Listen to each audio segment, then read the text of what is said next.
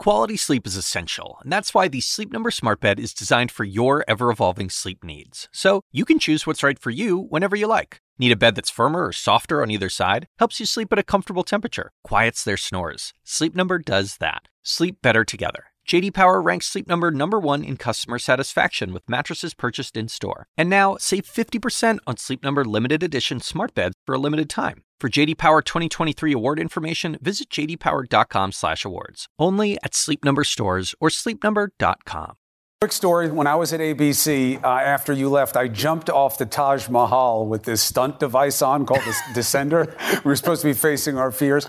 And uh, the president, then Citizen Trump, donated 20 grand um, to charity for me jumping it off. I was told he offered double the next day if I did it without the rope attached. it's true, but he was charitable. He was even playing then. a long game with that one, too. There was literally a string attached that time that he didn't like. Anderson, thank you. I am Chris Cuomo. Welcome to Primetime. 176 innocent people were killed taking off from Iran on their way to Ukraine, and we have new evidence that most likely missiles shot from and by Iran are to blame. We have the forensics. We also have the analysts to make sense of it and the minds to tell us what this means for the United States. And the president said more at a rally tonight about why he had to take out Soleimani than he did in his national address about imminency. He has yet to prove any good reason why it had to be done at that time. And yet the House today voted nowhere near close to unanimously in voting to take back the power this president used without basis. Why? Time to test. Let's get after it.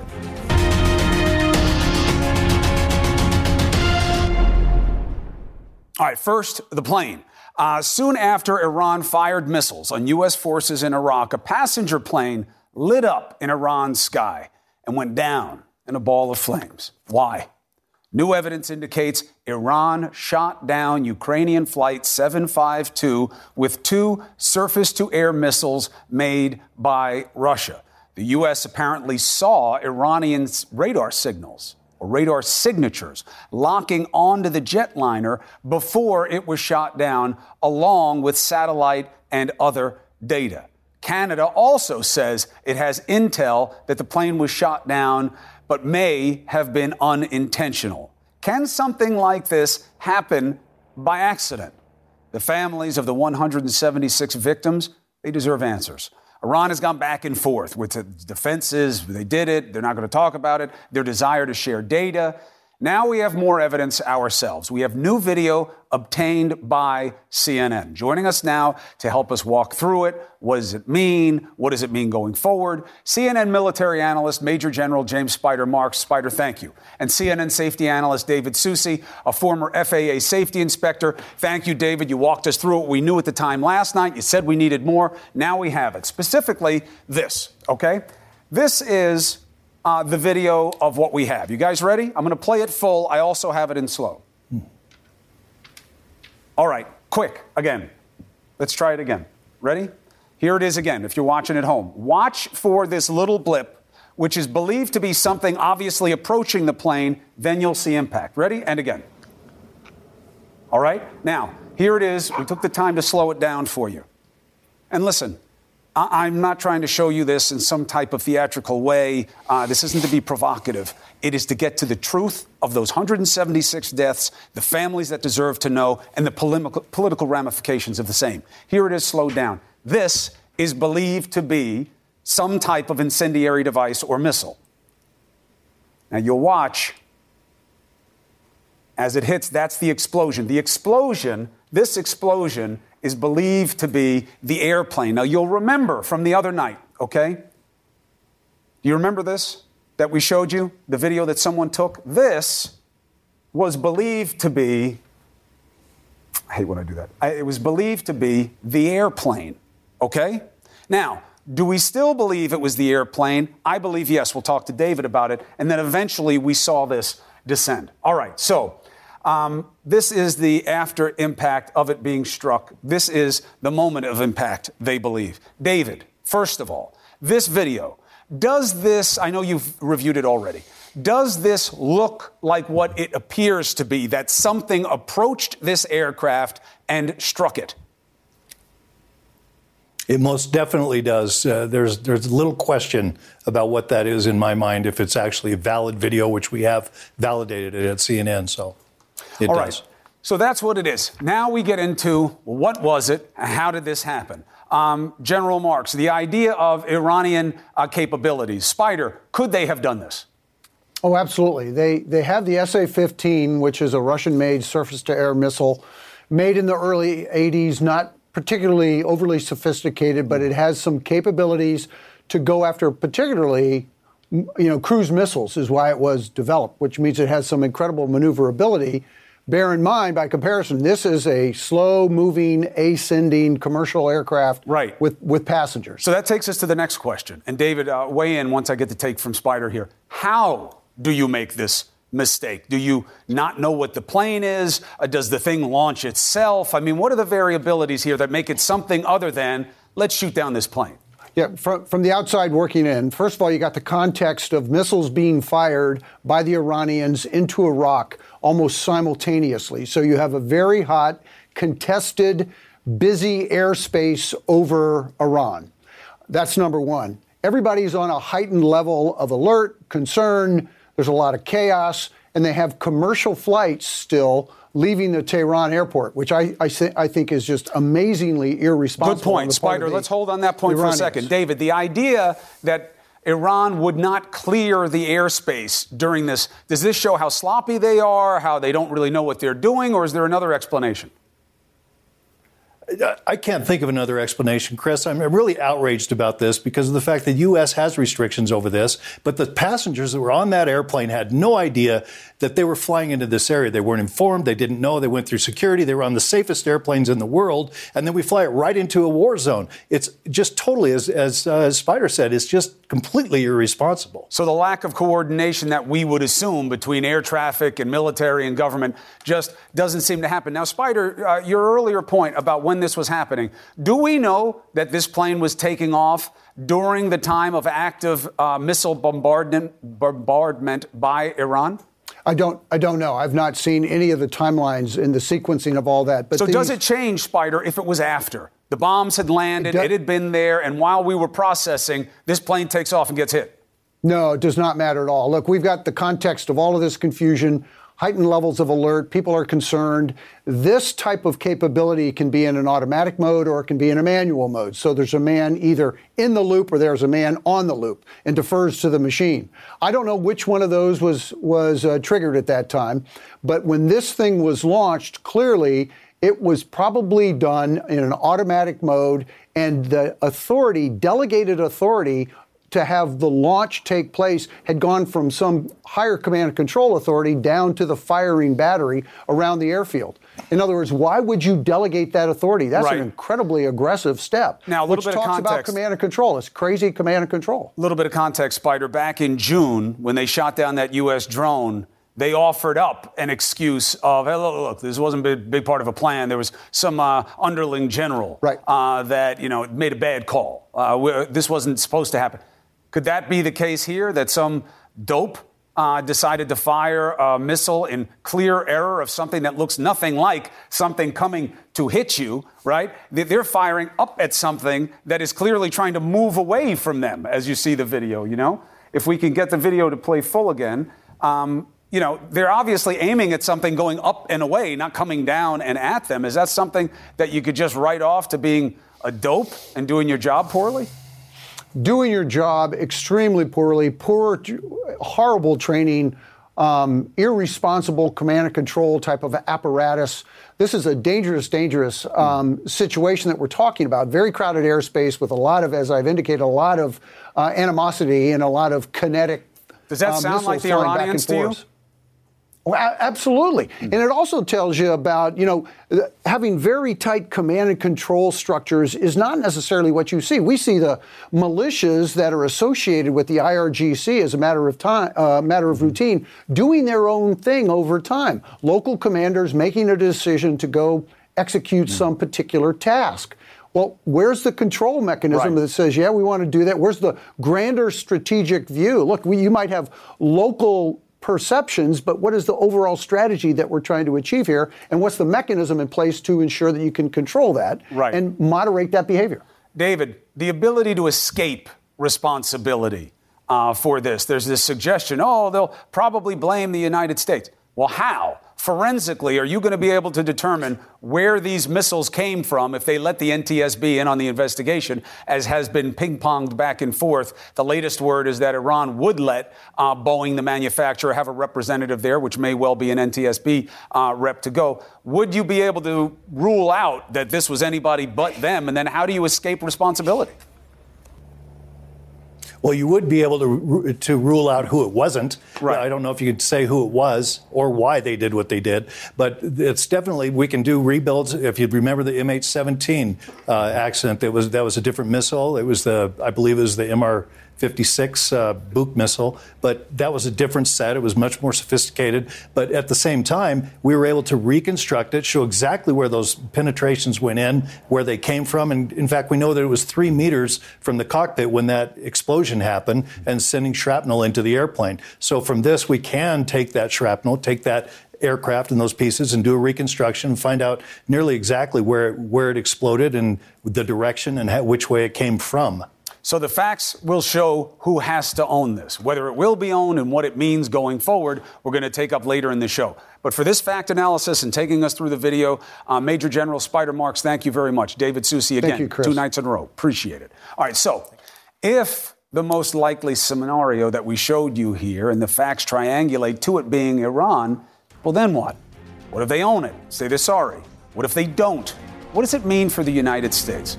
There could be implications to our safety from this. How so? Next.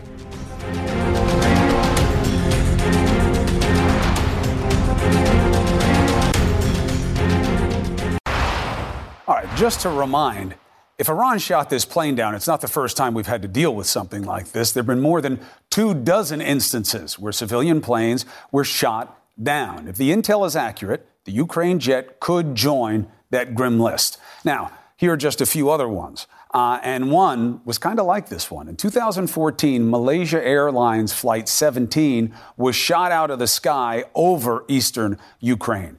298 on board, all obviously killed. I was there. I saw the scattered debris firsthand.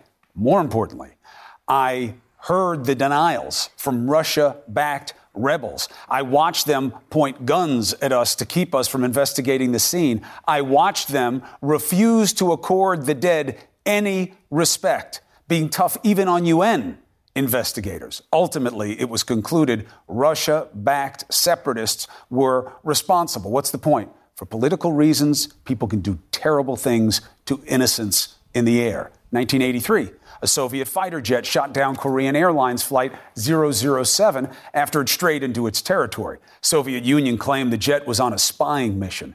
269 on board, all killed, including U.S. Congressman Larry McDonald, an outspoken anti communist, and one of 61 Americans on that plane. Then, in 1988, there was also a piece of notorious history that certainly matters to Iran. A U.S. Navy warship in the Persian Gulf uh, called the Vincennes was engaged with Iranian gunboats. In the midst of it, the United States ship shot down an Iranian passenger jet, mistaking it, it said, for a fighter jet. 290 people killed. Tehran believed the U.S. did it on purpose, and it was a big, big block between the United States and Iran to this day. Now, if Iran is to blame here, shooting down a passenger jet in the midst of this standoff with the United States, what are the variables going forward? Let's bring in Vali Nasr, former State Department official and Middle East scholar at Johns Hopkins University. It's good to see you. I wanted to go through the history, which obviously you know, Vali, just to remind people this is done before, has been done before, and often for different reasons. So uh, let's just look at uh, removing some types of possibilities here. What is the chance that Iran did this on purpose, thinking it was a way of retaliating against the United States? Uh, I don't think so, largely because uh, majority of the passengers on this on this airplane are Iranian. Even the Canadians on this on this plane were probably mostly, if not all, dual, uh, dual citizens. And ultimately, it's very difficult to uh, show that the, uh, at the, that such a low altitude uh, there was a projectile coming from somewhere else hitting this plane. And I think the biggest problem right now the Iranian government has is to explain to its own people why 176 people died, majority of whom are Iranian. They have families in Iran. There's a lot of grief. Uh, and, uh, and, and they haven't come out immediately saying that this was uh, uh, uh an attack from the outside. Their initial explanation was that this was a mechanical failure and the plane was trying to turn around and, and, and come back. Well, how can think, they not know what it was, though? I mean, we have the video, they yeah. must have the video, and in all likelihood, they shot it. We, right, but you know, the, you know, usually the, the, the knee-jerk reaction in these cases is not to come out and say this was a fog of war, we were on hair trigger, or this was on automatic and it was a mistake. Is that uh, you know you have you have people uh, scurrying to deny, and, and mm. then they, they're trying to come up with some kind of an explanation, and then there is silence. And as you can see, their position has changed from no, we're going to handle the black box and, and nobody from the outside can come in. Right. First allowing the Ukrainians come, now inviting Boeing and NTSB to come in uh, I think at some point it, it's to their own advantage to come out and say that you know that that uh, they made a mistake and it's the fog of war and they, they were in the midst of a right. missile launch against the U.S. and they reacted as if they were being attacked. Now I would have assumed this was a non-factor in terms of U.S.-Iranian tensions and the U.S. would just follow suit with the international community in demanding accountability and obviously recompense for those 176 lives and their families. But I had State Department officials, uh, you know, off the record record uh, giving me background information that no, no, no. We have to be very careful here. The ramifications to our own uh, exposure with Iran. How? Well, first of all, because uh, there were no Americans on the flight. Uh, and even the Canadians on the flight are du- probably all of them were dual nationals, which is in the eyes of Iran, they were Iranians. They were traveling to Iran probably uh, to visit family. And so Iran doesn't see them as, as, as uh, foreigners who had died, but rather as more Iranians who were on that plane other than Iranian nationals. So and even though they shot it down, they would say this is America's fault because they had us on high alert? Is that the tortured reasoning? Well, that would be a circuitous reason, but then the Iranian public probably understands what their government is saying is that we're in a situation of war. And this is a consequence of being in a situation of war, that even civilian flights are no longer safe.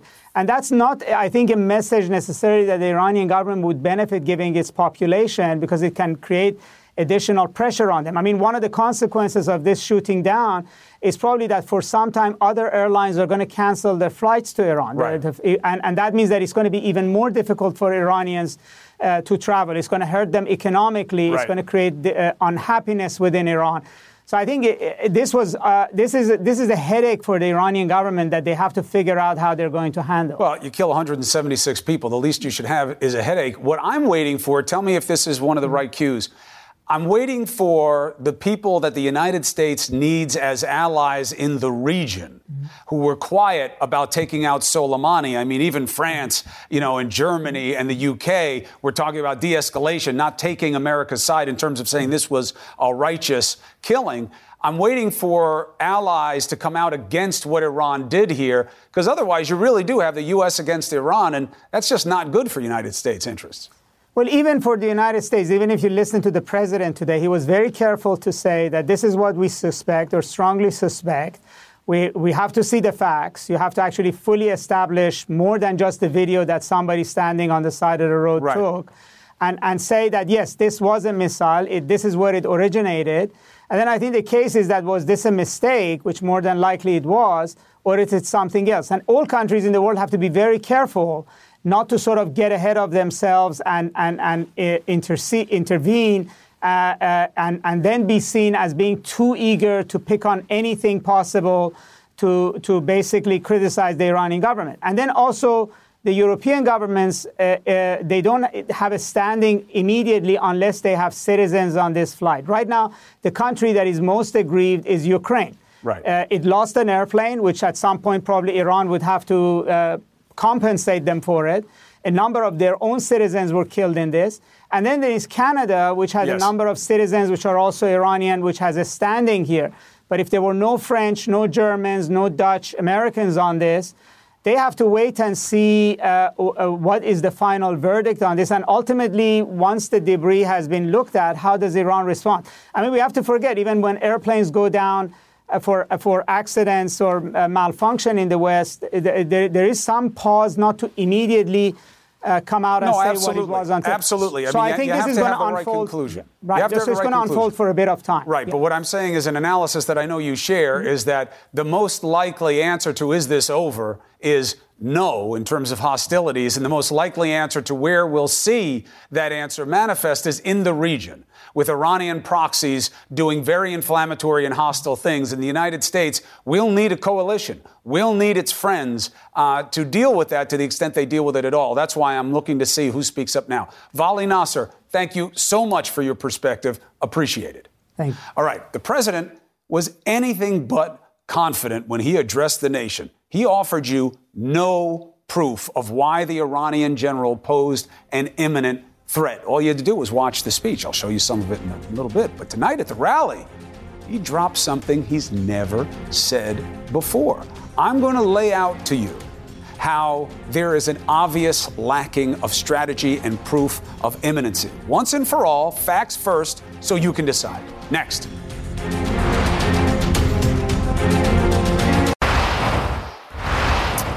Remember, this president, Donald Trump, told you U.S. intel is not to be trusted. Classified information, confidential informants, forget it. Reveal them when it matters. So, why has he offered you none of that? He limped through his address to the nation when it counted. But tonight at the rally, look at him. Soleimani was actively planning new attacks, and he was looking very seriously at our embassies, and not just the embassy in Baghdad. But we stopped him, and we stopped him quickly.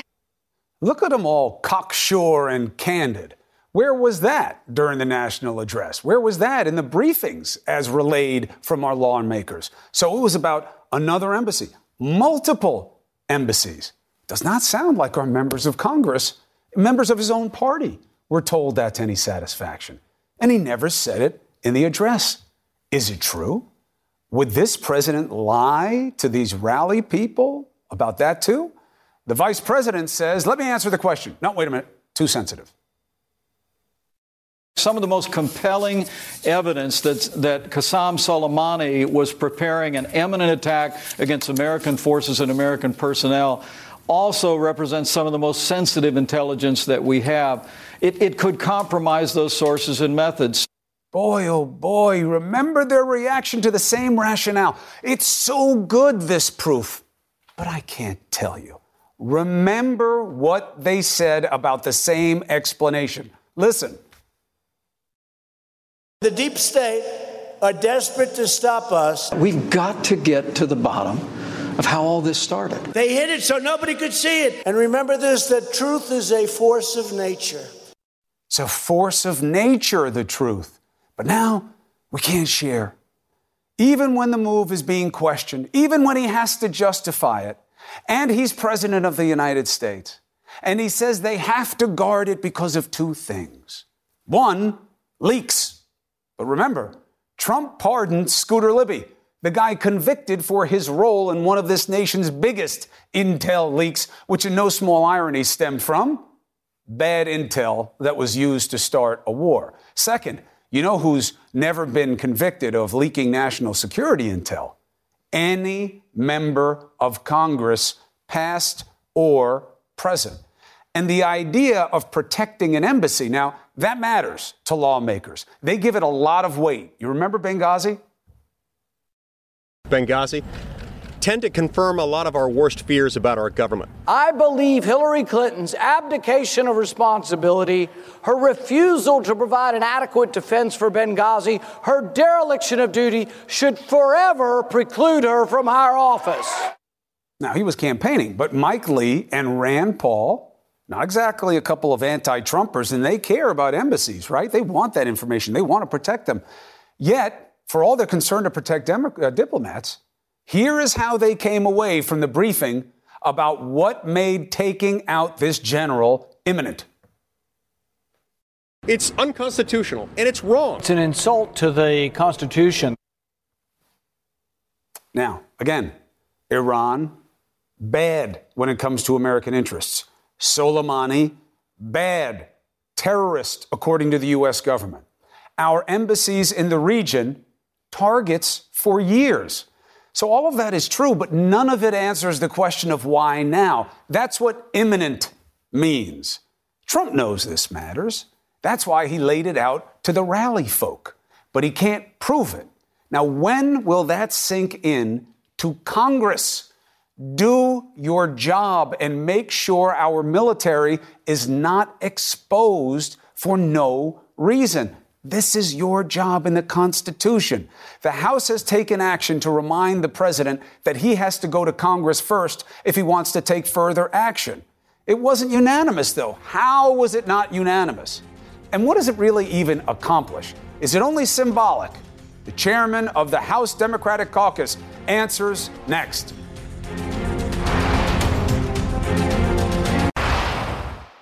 President tonight offering a part of what he called obvious reasons for killing one of Iran's top generals. And the reason is he was planning to blow up more U.S. embassies. You ever heard that before? Me either. Why does it first come up at a rally? Congress says it's not so obvious, that the briefings were unsatisfying. So they put up a vote today to take back the power that they've been given to presidents for generations, Republicans and Democrats in Congress and Republicans and Democrats as president. The vote mostly along party lines. You had a, a few uh, Democrats cross lines and a few Republicans cross lines, but it was basically party vote. And the War Powers Resolution, which aims to limit the president's ability from 1973, uh, that he can't do things in Iran or anywhere else without congressional approval. But what is the point of any of this? Is anything going to change? Let's get perspective from the chairman of the House Democratic Caucus, Congressman Hakeem Jeffries. Uh, welcome back to Prime Time. Happy New Year to you and your family. Happy New Year. Good evening. Good to be on. As you well know, I swing at you guys on this on a regular basis that uh, administration after administration, Congress has sidestepped its constitutional duty and let presidents do things I argue they should not. So here we are again. Uh, clear evidence that this is what happens when you leave the executive all alone and he doesn't have to consult with you. He can't even explain it except at a rally. Now, what can you do to change it? You couldn't even get all the Democrats to vote on it today.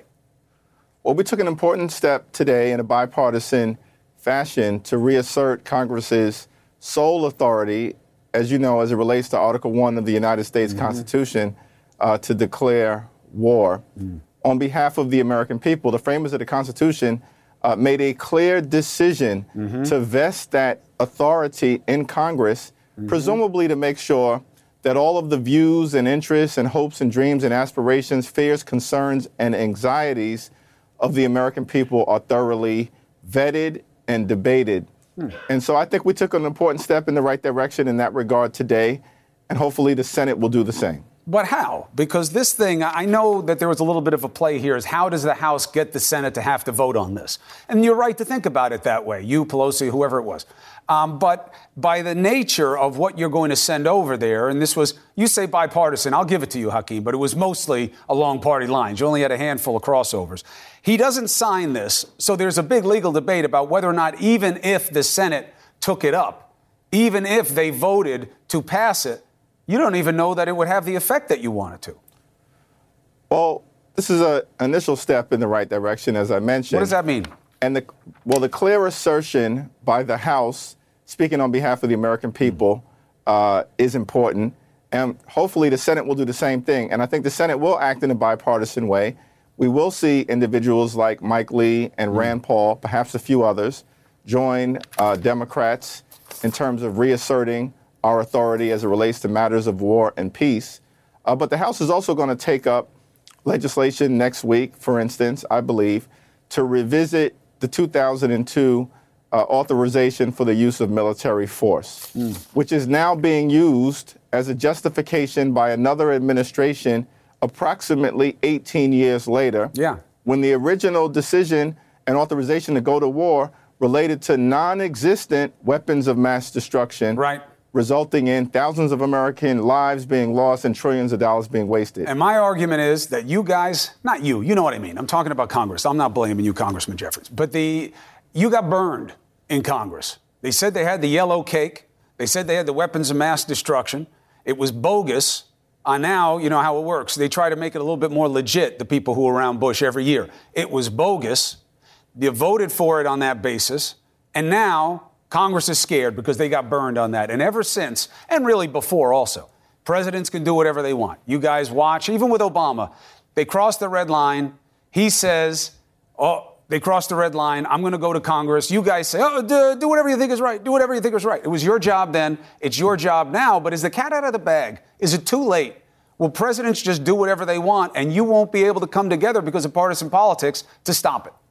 I do not believe that it's too late, in part because the American people are understandably frustrated at the concept mm. of failed, unnecessary, endless wars in the Middle East. I'm having experiencing having experienced the consequences of those wars, particularly as it relates to what's taken place uh, over the years in Iraq. And so I think as a result of uh, public sentiment, which, as Speaker Pelosi always reminds us, is really the key to driving mm-hmm. public policy, uh, I think we are at a moment in time where we can change direction and hopefully restrain the impulses of the executive branch as it relates to matters of war. I mean, I'll tell you, this question is even clearer than impeachment in terms of what the founders wanted. I mean, you've heard my arguments about impeachment. I think impeachment is a vehicle for something that overwhelms bipartisanship. That's why they put the two thirds vote in there for the Senate to remove. That it's got to be where the parties are more worried about the president being toxic than any internecine dispute. Here, the founders were so clear declare war is all on Congress. So let's talk a little bit uh, about impeachment. You have McConnell said today, you know what? I'm in. If they don't give us the articles of impeachment soon, I'm going to vote that it triggers a dismissal clause. That they've been exhibited means we know what they are, we're on notice, and we're unimpressed. Simple majority, which he could make it. Well, let's examine why we're here at this particular moment. The president abused his power in a corrupt fashion by pressuring a foreign government to target an American citizen for personal and political. I accept gain. the argument. And so we held him accountable. As a result of that, uh, because of the fact that no one is above the law in the United States of America, mm-hmm. we're now at this moment where there will be a trial in the Senate. Our perspective, led by Speaker Pelosi, is that the American people deserve a fair trial. Period. Full stop. I'm that, with you. But if the Senate had been saying about the House, we don't like your rules, we don't like your rules, you would have said, shut up. This is our job. When it's your turn, you do what you want. But now Pelosi is saying, this is how the Senate should do their job. So when is she going to deliver the articles? Well, that's not what she's saying. Uh, and she's indicated that uh, the articles will be delivered sooner rather than later, uh, without putting a time frame on that. Uh, but we are at a transition point, and that is why her decision to hold them to date has been relevant because we have to also send over uh, impeachment managers. Right. And how can she determine who are the appropriate individuals to prosecute the case if we have no idea what the rules of engagement are going to be in? That is a reasonable thing uh, that has been suggested. And what we also have seen uh, in the interim, since when we voted to impeach this president on two counts abuse of power. And obstruction of the impeachment right. inquiry, is that John Bolton has indicated, for instance, that he is willing to testify. We've learned additional information which makes the concern that we have for a fair trial on behalf of the American mm-hmm. people even more meaningful. John Bolton. Can you believe that guy says that he's a patriot? That's what this is all about. Now he says he's willing to testify. By the way, you're not supposed to choose if you're willing. If you get subpoenaed, you have to go. These guys are just fighting subpoenas. And if he cares so much, why didn't he say it three months ago when you guys actually needed the information? And I hear your argument about picking the right managers. The question is politically, does it present as a legit explanation or as an excuse to delay? And that's what the people are measuring, and we'll see it come out in the polls. Congressman Jeffries, as always, appreciate the candor. Thank you for coming on the show. Best for the new year. Thank you, Chris. Same to you. Be well. God bless. All right, so the vote in the House tonight. not happy about it. Should have been unanimous. Why? Look, the founders were more clear about this than anything else. Military action, it's gotta be collective. Gotta be collective unless it's an emergency. This president hasn't made the case. So, what's Congress doing right now? The right is playing politics, toxic politics, when we need to come together more than most. I'll point it out in the argument. Next. Tonight, the House voted 224 to 194 to limit the president's ability to launch an attack against Iran without getting approval first. This is not a new idea. That's what is in the Constitution. My argument I can't believe it wasn't unanimous. And no, this is not about the GOP just choosing Trump over the truth. There's some of that. But Democrats have been anxious to give war power to presidents as well. This has been going on for a long time and it's gotten worse. And it is the worst example of congressional cowardice. Now, though, we're hearing really obnoxious comments that is making this partisan like this. Nancy Pelosi does it again, and her Democrats fall right in line. One, they're in love with terrorists. We see that. They, they mourn Soleimani more than they mourn our Gold Star families, who are the ones who suffered under Amazing. Soleimani. That's a problem. Wow. They mourn Soleimani more than Gold Star families? That guy was a pastor and a chaplain in theater, in conflict. Bless his heart, as they say. Why don't you come on the show, Congressman Collins, pastor, and show your faith in this sinful suggestion? You won't. Shocking. Trying to divide Americans at a time that it is life and death that we come together Shame on you and every Trumper and never Trumper who voted against this. The right, though, especially egregious in this instance, trying to make this not about their own cowardice, but about the Democrats. Representative Rutherford calling Jayapal, Congressman uh, Jayapal, an Ayatollah sympathizer. Why? She said the president didn't have evidence of an imminent threat. That's all she said. Go look. And that's what he says? Meadows Republican tweets Democrats are falling all over themselves, equivocating about a terrorist. Nobody's equivocating about the terrorist on the right, on the left. I would say if they were. They're not. But all of it starts at the top. A week ago, President Trump retweeted far right author and filmmaker Dinesh D'Souza, the former felon that he pardoned, who equated Senate Minority Leader Schumer to the Iranians saying neither deserved advance notice of the strike for pretty much the same reasons. I mean, now look, he's a fringer. But Nikki Haley, the once hoped for voice of reason, said this. The only ones that are mourning the loss of Soleimani are our Democrat leadership and our Democrat sad. presidential candidates. No one else in the world can you believe Haley was once hailed for trying to calm toxic tensions? Haley's office, when pressed as usual, had a questionable clarification. Democrats are saying it would be better if the general were still around. No, they're not. That equals mourning. No, you know what mourning is? Mourning is what happened in Charleston when your community came together, crushed by pain after the senseless murder of innocents by a bigoted white punk.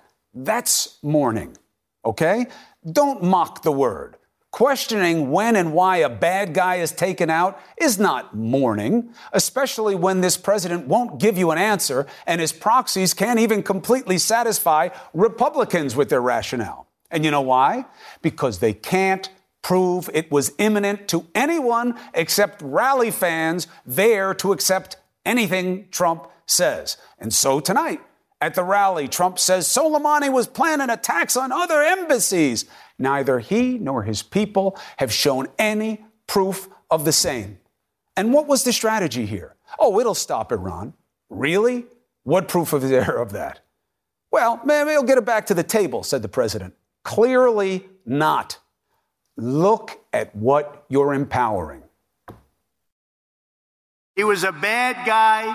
He was a bloodthirsty terror, and he's no longer a terror. He's dead.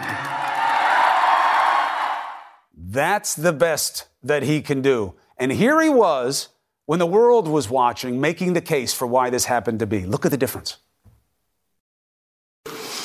Your campaign of terror, murder, mayhem will not be tolerated. Tolerated. Even Sniffles knows this was dicey glued to the prompter, not sure of himself. You know why? Because he knows he's over his head. So on the right, stop spreading toxic gossip about who likes terrorists. This country has been scarred by terror here at home like nothing else has ever done. It scarred a generation. Don't mock that pain. And stop mocking your duty. Congress and you righteous righties in particular, you're supposed to say when we risk our American fighting men and women and their families and expose this homeland to risk with military action, except in an emergency. And an AUMF about 9 11 has no bearing on the modern realities, and you know it. You should have all voted to take the power back that you have wrongfully surrendered. Of course, presidents will take the power. I don't blame Trump. I mention him very rarely in this analysis. It's bigger than him. And right and left have taken the power that you're afraid to keep. But it's not yours to give. We gave it to you in Congress. And more importantly, the founders gave it to you in the Constitution to avoid exactly what just happened. These decisions must be a function of the collective. The founders said it, you all know it, but you didn't vote for it. Do your damn job. That is the argument. Now, the president doesn't want you to see a lot of things, like his taxes. And now he apparently doesn't want you to know how much he's costing you to keep him and his kids safe. Bolo, next.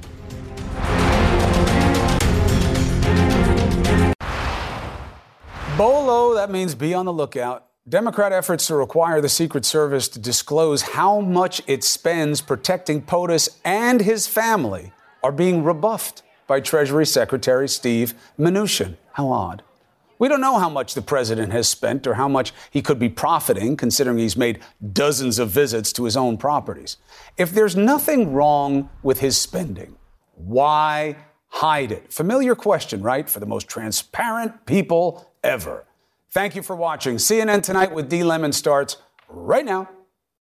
Quality sleep is essential, and that's why the Sleep Number Smart Bed is designed for your ever evolving sleep needs. So you can choose what's right for you whenever you like. Need a bed that's firmer or softer on either side? Helps you sleep at a comfortable temperature, quiets their snores. Sleep Number does that. Sleep better together. JD Power ranks Sleep Number number 1 in customer satisfaction with mattresses purchased in-store. And now, save 50% on Sleep Number limited edition smart beds for a limited time. For JD Power 2023 award information, visit jdpower.com/awards. Only at Sleep Number stores or sleepnumber.com. I'm Dr. Sanjay Gupta, host of the Chasing Life podcast. In honor of our 10th season, we want to hear from you. Leave us a message at 470-396-0832 and tell us how you chase life. It could be used on an upcoming episode.